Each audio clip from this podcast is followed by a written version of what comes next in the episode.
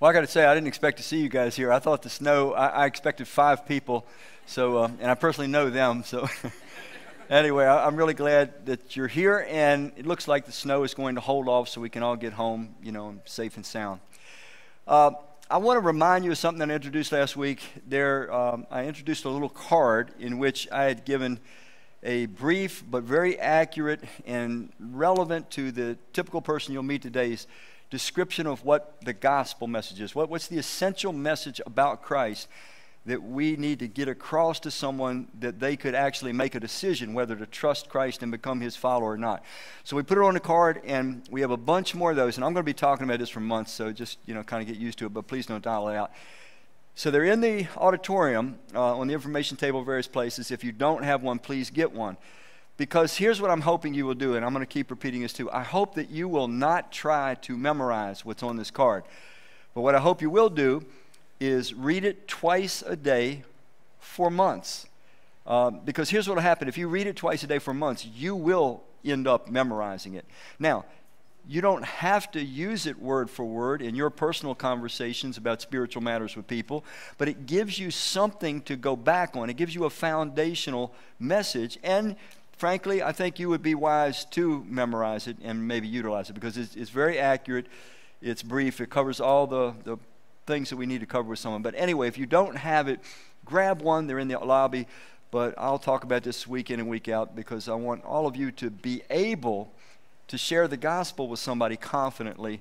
And this maybe is just one little step. The other thing Kim mentioned, you know, I'm doing these little talks now where they're going to deal with a lot of topics that will once again help you guys to get clear yourself, but also to have comfortable, cogent conversations with people about spiritual matters.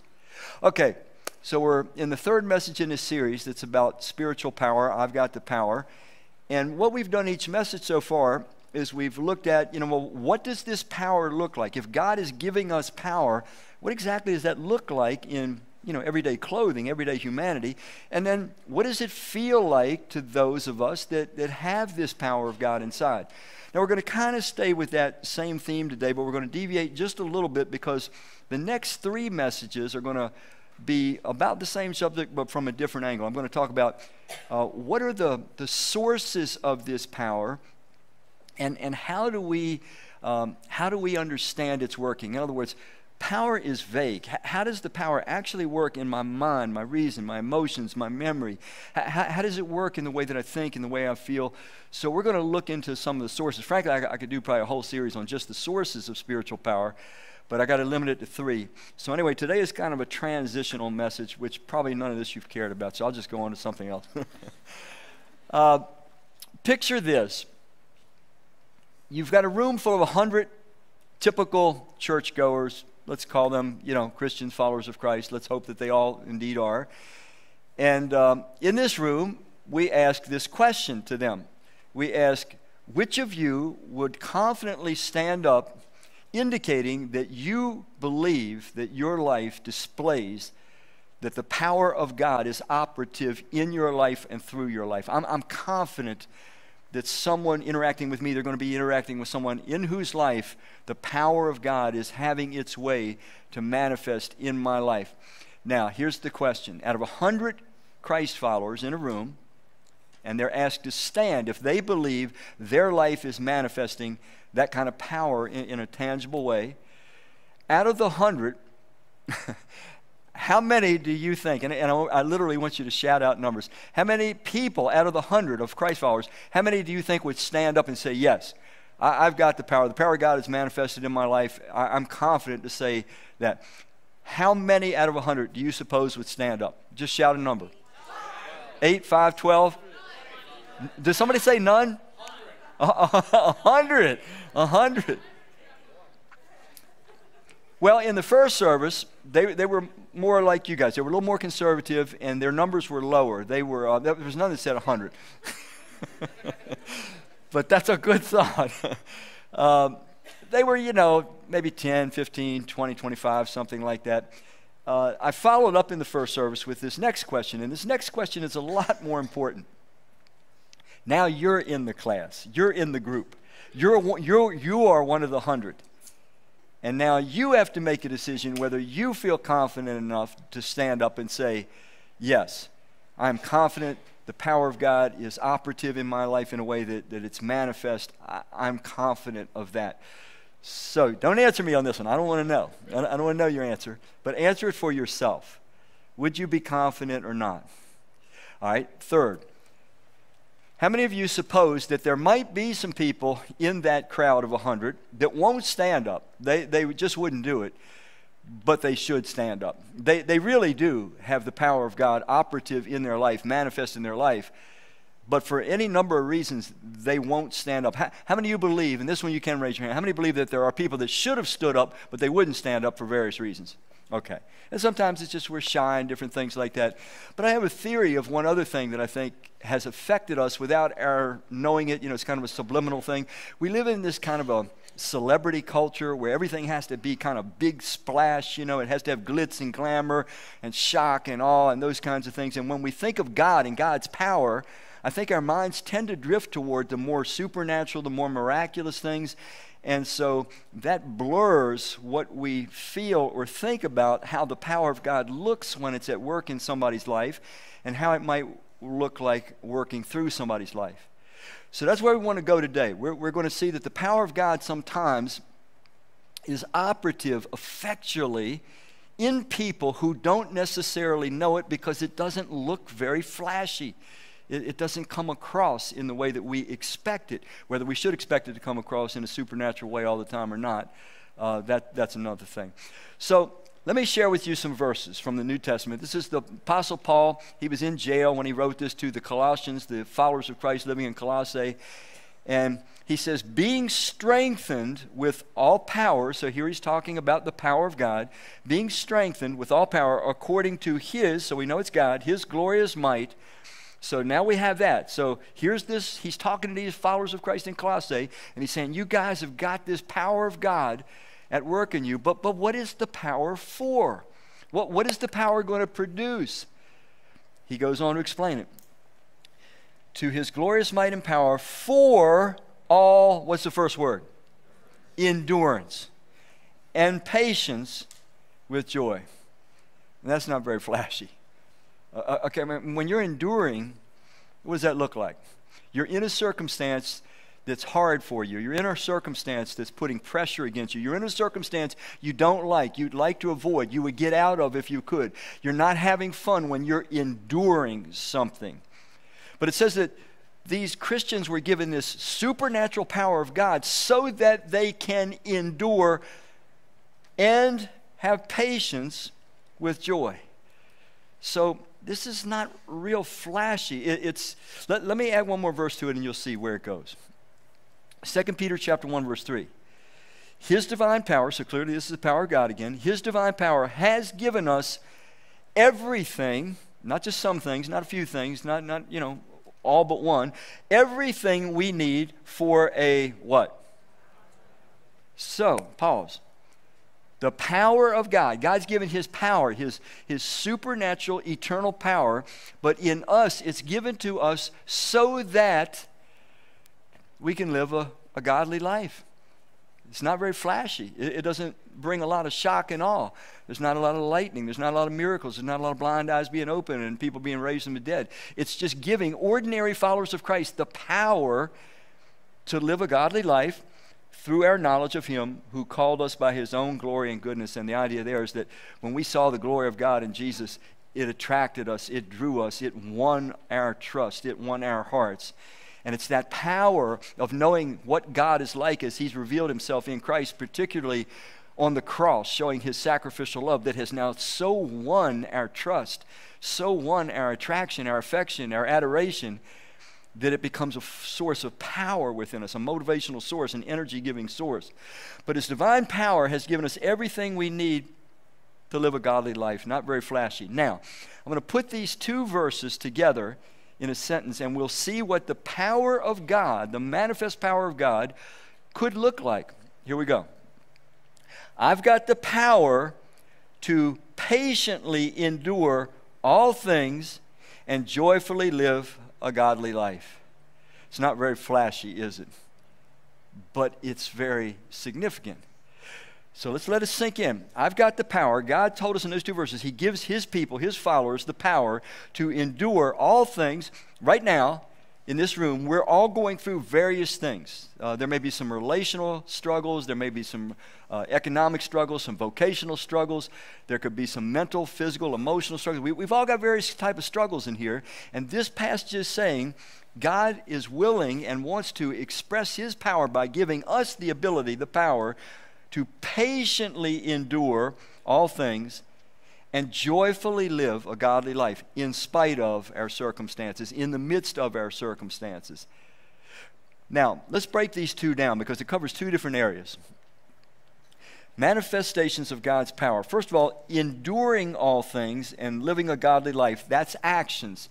These are observable actions. In other words, if I'm going through circumstances that try me, trouble me, stretch me, prod me, but I'm staying faithful to God, these are easy to observe. And these passages are saying God supplies power so that we can do that. How many of you have felt like there's times in your Christian life where it was like two steps forward and three steps back? Can you see your hands? Yeah, sometimes we're, we're just inching along, but we're staying faithful to God. We falter and we get back up and we stay faithful to God. That, that's what that's saying. That's a manifestation of God's power. It's not very flashy, is it?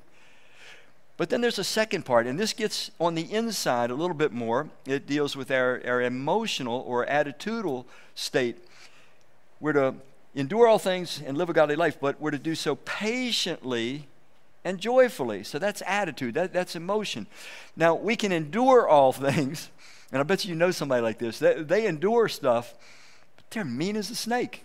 They they're just mean, man. They're just angry. They're just bitter all the time. But they're enduring, you know, they're, they're doing the right things, but they're mad about their circumstances. Well, that's not what it's talking about. It says, we're enduring all things, still living a godly life. And living a godly life means I'm living like God lives. I'm, I'm doing what he would do. Hey, guys, back there, in your mercy and kindness, will somebody please turn the heat off, man? You're going to have a kosher hot dog up here in a minute. I don't know, I don't know who has that power. Uh, that's not God's power, but uh, I'll sure thank you. Uh, to, to patiently and joyfully.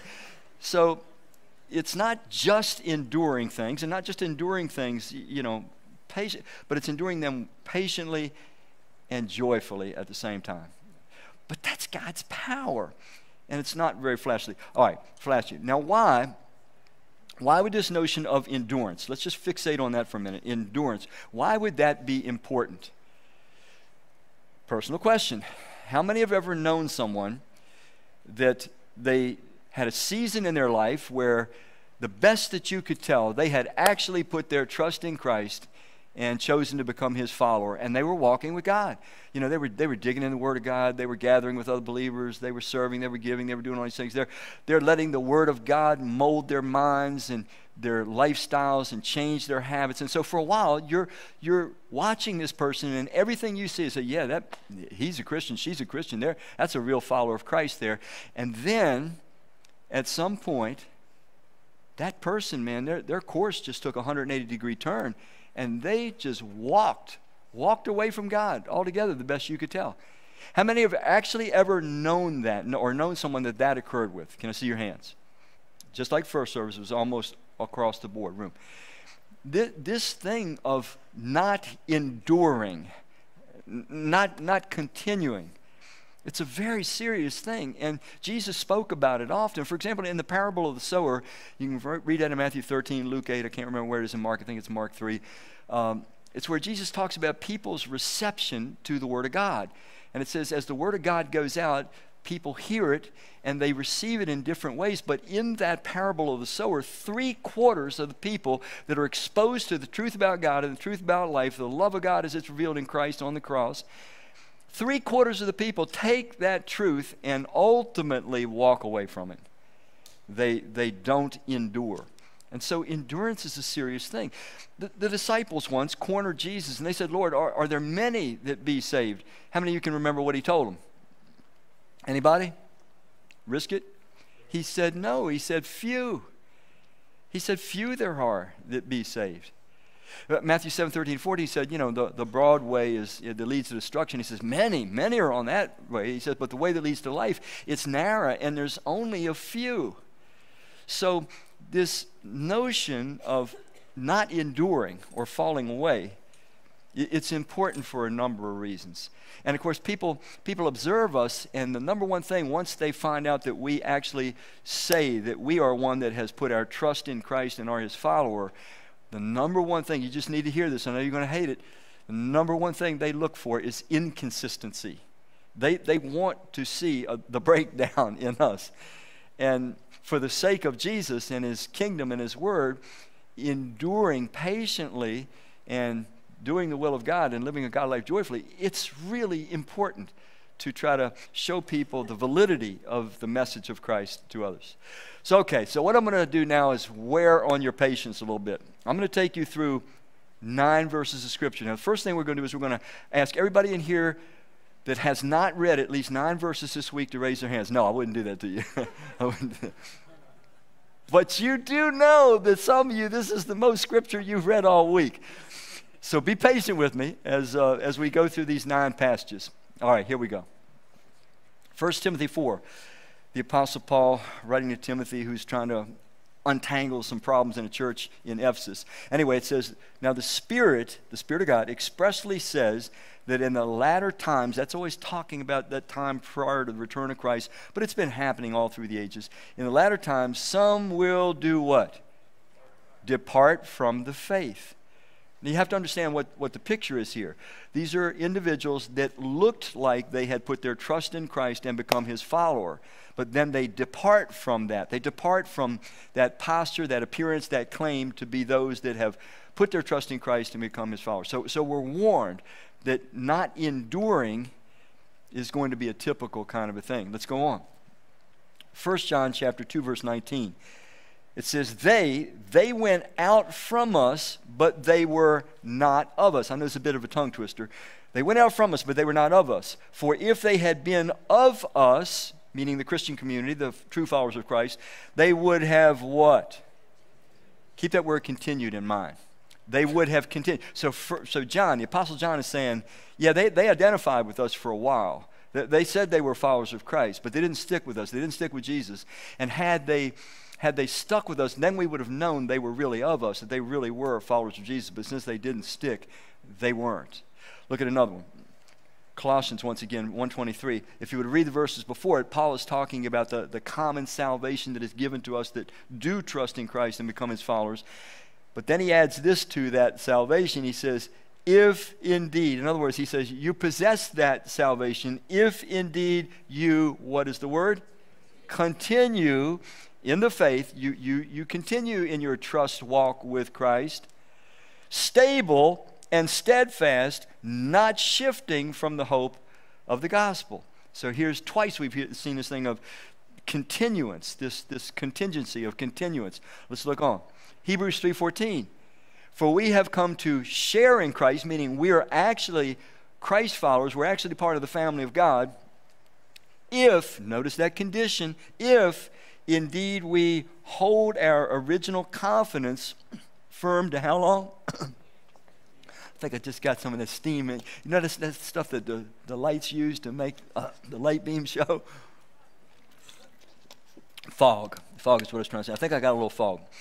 Anyway, if indeed we hold our original confidence firm until what? The end. Do you see why endurance is becoming more important? Let's go on. Here's Jesus talking in John chapter 8. He says, So Jesus said, If you what? Continue to obey my teaching, you're truly my followers. Now, now we can rearrange that and get another very powerful statement. So Jesus would say it like this If you don't continue to obey my teaching, you're not really my follower. But, but, but wait a minute, Jesus. I, I, I prayed a prayer and I went forward at an altar and, and people put, put hands on me and stuff. And but, but Jesus says, but, but if you're really my follower, the, the evidence is you'll continue. You'll continue this year, next year, 10 years, 20 years. You'll continue to obey my teaching. But, but Randy, you don't understand. Uh, I asked Jesus to come into my heart. But Jesus says, but you don't understand. You're not really my follower unless you continue to obey my teaching. I'll stop there. I'll stop there. Let me go on. Matthew 24, Jesus speaking again. He says, But the one who endures how long? to the end will be what? So again, Jesus, you're saying to me that if I don't endure, meaning if, if, if, I don't stay in that trust relationship with you all through my life, I won't be saved? That's what it's saying. It's pretty clear. I know some of you are getting uncomfortable and nervous. Don't, don't worry, we're, we're, we're, going, we're going to give some help. Acts chapter 4, 22. Strengthening the souls of the disciples, encouraging them to what?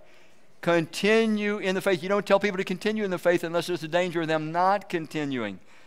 Endurance is a very important, critical premise and, and, and principle. Let's go on. 1 Corinthians 15 58. Therefore, my beloved brothers, be steadfast, immovable. You're, you can not be shaken from your trust in Christ, your devotion to Him. You're immovable, always abounding in what? the work of the Lord. So that, that's all part of the manifestation that I actually have trusted in Christ and I'm his follower. Jude, now this one gives us a little bit of encouragement in this whole thing of continuing or enduring. It says, Now to him, meaning Christ, now to him who is able, he is able, not we are able, he is able. This is where the power of God comes to play, giving us the power to endure all things patiently and joyfully and to live a godly life. Now to him who is able to keep you from stumbling or falling and to present you blameless before the presence of his glory with great joy. So here we have this thing again. Now, I, I know what's going through some of your minds. You're saying, whoa, whoa, whoa, whoa, Randy, wait a minute. I thought, I thought once saved, always saved. You know, once I put my trust in Christ and make the decision to trust him and be his follower, I'm saved, signed, sealed, delivered. Uh, I have forgiveness of all my sins. I have eternal life. And now, Randy, you're making it sound like uh, I can never be sure if I'm saved because I'm only saved if I continue. So, what's, what's, what's right? I mean, I've been listening to your teaching, Randy, and you've taught before. Once you really put your trust in Christ and become his follower, you're saved and sealed for eternity. So, is, is that the truth? Yes. But what about these verses about continuing? Uh, are, are, I mean, how can that be the truth? Is that the truth too, Randy, or are we misunderstand? Is it true that I'm only saved if I continue, if I only endure to the end, if I remain steadfast and so forth? Is that the truth? Yes. But, but that's a contradiction, right? That's a contradiction. If I'm once saved, always saved, and now you're telling me, but I got to endure to the end to be, to be saved, that's a contradiction. I'm either saved or I'm not saved. I'm either once saved, always saved, or not. Not really. It's just a matter of understanding what it's being said. How many of you like riddles? I'm going to give you a statement, and then I'm going to give you a riddle. And for you that hate riddles, you can just do this. but here's the statement The natural result of true conversion is what? Continuance. This is, this is the, the, the answer to what appears to be contradictory once saved, always saved, or continuing in the faith. True conversion, if I've actually, if I've authentically put my trust in Christ, if He has won my heart, won my trust, and I make the decision that let the rest of the world follow whoever it's following, and everybody's following somebody, usually it's our own foolish selves. But I make the decision, I'm going to put my trust in Christ, and because I trust Him, I'm going to follow Him fully, and I'm going to follow Him freely because He's won my heart, He's won my trust, and I'm going to follow Him forever. That's true conversion. That's becoming a Christian, a Christ follower, whatever term you want to use, a disciple, eh, whatever, whatever word you want to use that makes sense to you. If I've been authentically converted, the evidence will be continuance. I will continue to follow Jesus for my whole life. I may backslide, I may go up and down. I may even have seasons where I don't look like a follower of Jesus. We've probably all known people, they fall away, but then they come back. But ultimately, I will continue in my trust in my walk with Jesus. Let me give you the riddle now. For you that hate riddles, you just ignore this. Do birds fly to attain to attain and maintain the right to be accepted as birds, or do they fly simply because they are birds? How many say it's it's the first position? Please don't put your hand up. Please don't. Please don't. Please don't. No, we know that birds don't fly so that they can attain the right and maintain the right to become called birds. Nor do we endure, continue in the faith in order to gain or maintain our salvation, if you want to look at it like that. No. But we continue in the faith because we authentically have trusted Jesus. And He's not going to change. And so there's no reason for our trust in Him to change. In other words, we continue simply because we really are. And if we don't continue, it's because we never were. Does that make sense? It, it, how, how, many, Randy, you just confuse me worse and worse. It's okay. I'll, I'll try again. If eh, you raise your hand, I'll, I'll try again. Okay, so, so that's making sense? If we are, we continue. If we don't continue, we never were. Okay? So it's not a matter of I have to continue to maintain my salvation, but I continue because I actually have salvation. I hope that's more clear. All right, let's go on. So, how does all this work? I mean, this, this thing of enduring patiently in all things, joyfully, uh, living a godly life. I mean, I mean, how does this work? It's, it's the manifestation of the power of God. God wants to give us the power to endure all things patiently and joyfully live a godly life in this present world that is antagonistic and not very encouraging for godly living. Uh, so, how, how does this work? Now, I'm going to spend the next three messages talking to you more about how the power of God works in us, how we can recognize it, how we can cooperate with it. But I'm going to kind of give you a hint today because I'm going to focus on how this power of God in us works so that we can maintain this interior joyfulness and patience when we're enduring all things and living a godly life in a world that is not very nice, generally speaking, to those that live godly lives. So I'm going to I'm going to give you just one piece today of what we can do to change the feelings inside of ourselves so that the patience and the joy is there while we're while we're enduring things that we would rather not be enduring. All right. Colossians 3. You, speaking to those that have put their trust in Christ, you've been raised to life with Christ. So set your hearts. Now, when you see a word like set your heart, that's God telling me you can do this, Randy. I want you to, to consider doing this. You, you have the freedom of will to do this. Set your hearts on things that are where? In heaven. So God's telling me, you know, set my deepest desires and my wildest imagination on heaven. Start, start thinking more about the society and the reality of that society that is there, where Christ sits on the throne at the right side of God. Keep your minds fixed. Once again, it's calling me to do something that God empowers me to do. I have to keep my mind fixed on things that, excuse me, things there, meaning heaven, not on things on earth. So this tells me I have the ability to do this. Now, here's the thing. How many of you, you, uh, you watch TV ever at all? Can I see your hands? That's a stupid question, I knew. You'd be lying, lying, lying. Okay, so like, how many, you know, you're, you're, you're confident enough and humble enough to admit, if you get watching a really scary movie sometimes, you get a little bit spooked. You get a little, little scared yourself. Can I see your hands? Okay. So you just watch a scary movie, and that thing, it was, it was deep, man. It got to you. You, you were jumpy. All right. Now you switch the channel and you watch Dumb and Dumber. All right. Do you change emotionally inside? Yeah. You go from being a little scared, a little nervous, watching a scary movie, to all of a sudden now you're laughing, uh, you know, at Dumb and Dumber. Why? You and I cannot directly, in most cases, control our emotions. I didn't say that's an excuse for being out of control. No, I, I said directly. But what God has given us the power to do is to choose what our minds are going to be focused on. We can use our will and focus our minds. You focus on the scary movie, you're going to feel inside scary emotions. You focus on Dumb and Dumber, you're going to have la- you know cheerful, laughing emotions. So it says, fix your mind on things that are above, things that are in heaven. Fixate on that life that is going on right now where everybody's loved, everybody's respected, everybody's healthy, everybody is experiencing the best life possible. Nothing down here compares to what's going on and what people are experiencing up there. Everybody is safe every day. There's no such thing as worry, there's no such thing as pain, there's no such thing as sickness, sorrow, death, there's no such thing as conflict. How many of you want to be in a place where there's no such thing as conflict? I mean, I'm I'm tired of conflict in my life.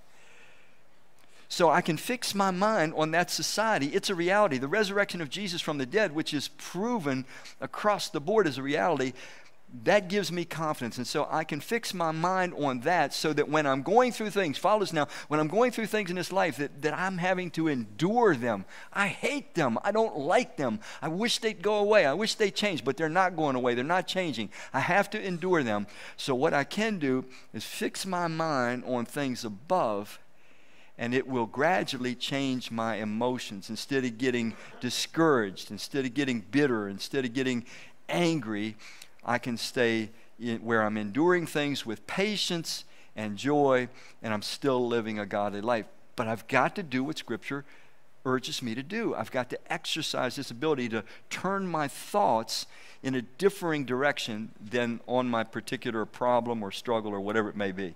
Let me go on and show you this thing reinforced. Philippians 4 gives us kind of the same concept. It says, Keep your thoughts continually fixed. Okay, so this is something I can do. God's saying, Listen, you can do this. Keep your thoughts continually fixed. And then He gives this list of things to keep our thoughts on. On all that is authentic and real all that is honorable and admirable, all that is beautiful and respectful, all that is pure and holy, all that is merciful and kind, and fasten your thoughts on every glorious work of God, praising Him always. So, in order for me to have that patience inside, that attitudinal adjustment, and that joy inside while I'm enduring things, all things, and living godly in a world that is basically ungodly, I, I have to keep my head, man. I got to keep my mind in the right place. And so, if you look at that list, there's nothing negative on that list. If we don't guard our minds, our, our hearts are an open field for all kinds of torturous stuff to go on. I'm not going to ask this because I already know the answer. There's not one of us in here that hasn't experienced discouragement. There's not one of us in here that hasn't been at least depressed, if not sunken into depression. There's not one of us in here that hasn't been not just angry, but downright bitter at times. I could go on and on, but, but God is telling us a way, if we want His power to be having a free flow through to us. We, we've got to focus our minds when we are going through challenging experiences that call upon us to endure. Let me share one, one more with you.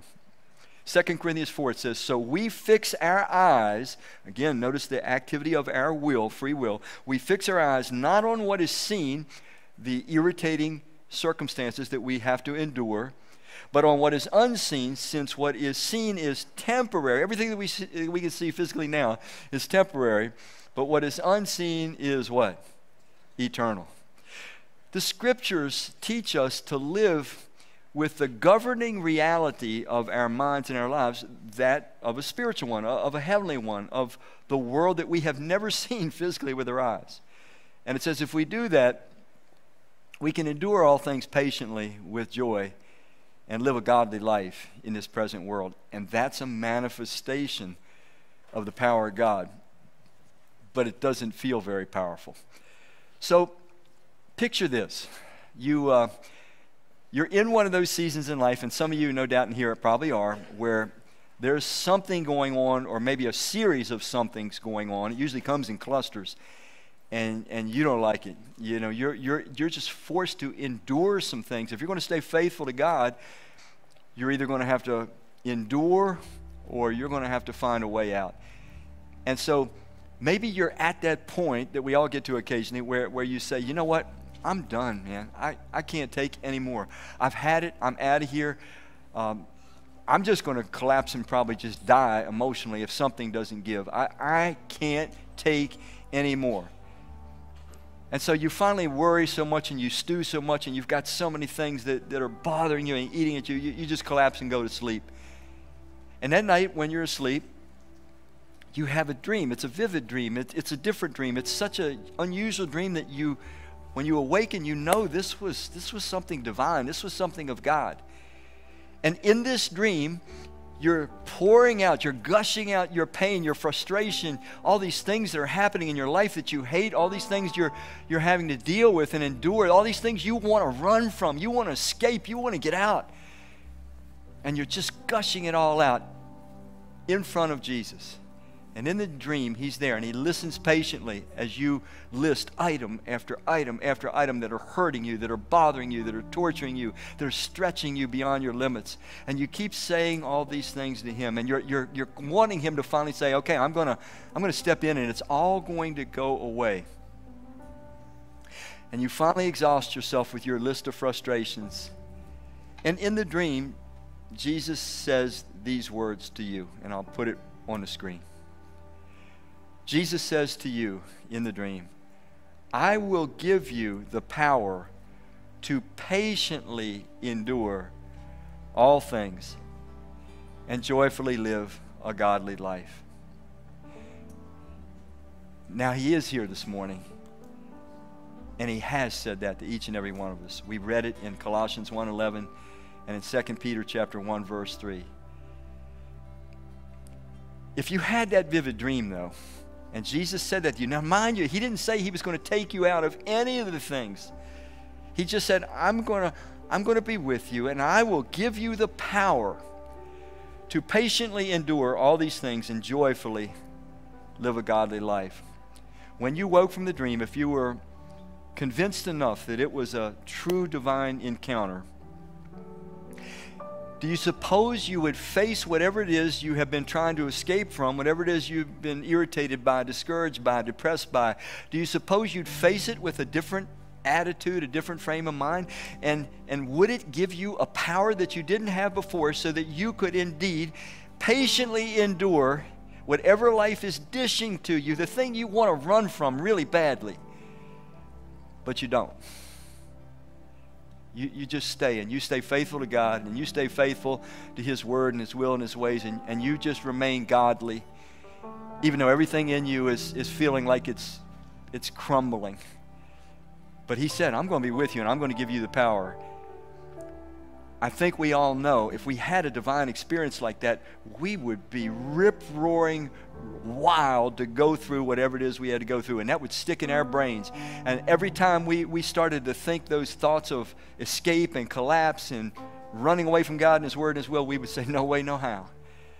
Because at the moment when I'm feeling that weakness, God's told me He's given me power just, just to inch along just, just, to move forward, just to lean forward sometimes, because I, I can't even make any progress, but maybe I can just lean forward so that I don't go backwards.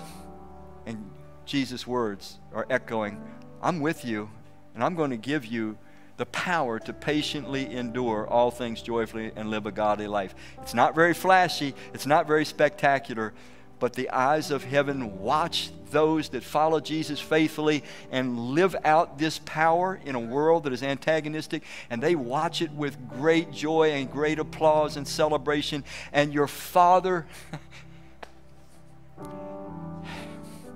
your Father that some of you think is disappointed with you, it's not at all. It's not at all. Couldn't be more proud. Couldn't be more for you couldn't be more with you. When you feel powerless, his power is probably mostly then being displayed in you because you're, you're just leaning forward. That's all you can do. Or you're inching forward, which is even better yet. But that's the power of God being expressed in and through your lives. Follower of Jesus, real follower of Jesus. And heaven watches. You know what? I had this crazy thought go my, my mind when I was doing this message that the people of God, I think, in many instances, are like Clark Kent in a land that no longer has phone booths. Think about that one.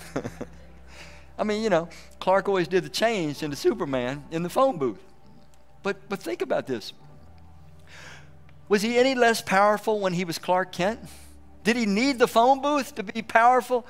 No, he had the power. Uh, for that matter, did he need the really cool looking red cape and the S on his chest? I mean, I kind of envy the red cape thing. I understand it, but but did he need it or was the power always there when he was just plain old easy to ignore, easy to overlook, unimpressive, no shock, no awe, no glitz, no glam, no sizzle, just plain old Clark Kent? Believer in Christ, follower of Christ, do you hear what I'm trying? I'm desperately trying to express to you. You may feel oh so ordinary. You may feel that the power of God is so far from your life, but if you're enduring patiently and staying faithful to the Word and the will of God and you're living a godly life, it might be three, three steps back and two forward. The power of God is in you, it is upon you, it is working through you, and the eyes of your Father. They are pleased. They are well pleased. They're well pleased with you. So, that first question you're in that room full of people, 100 people.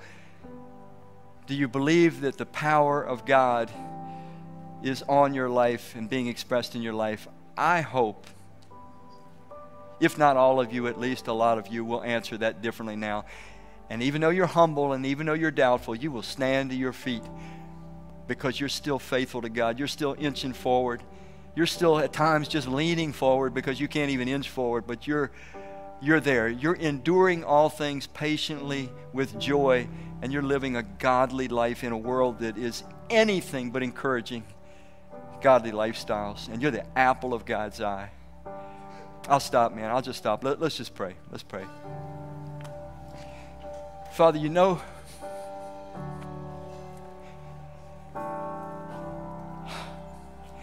You know what I was trying to say. You know what you put on my heart. I want so much for your people to feel encouraged by your joy, your pleasure in them. And only your Spirit can cause that to happen. May your power that rests upon your people be expressed and confidently lived out. I ask it all in Christ's name. Amen.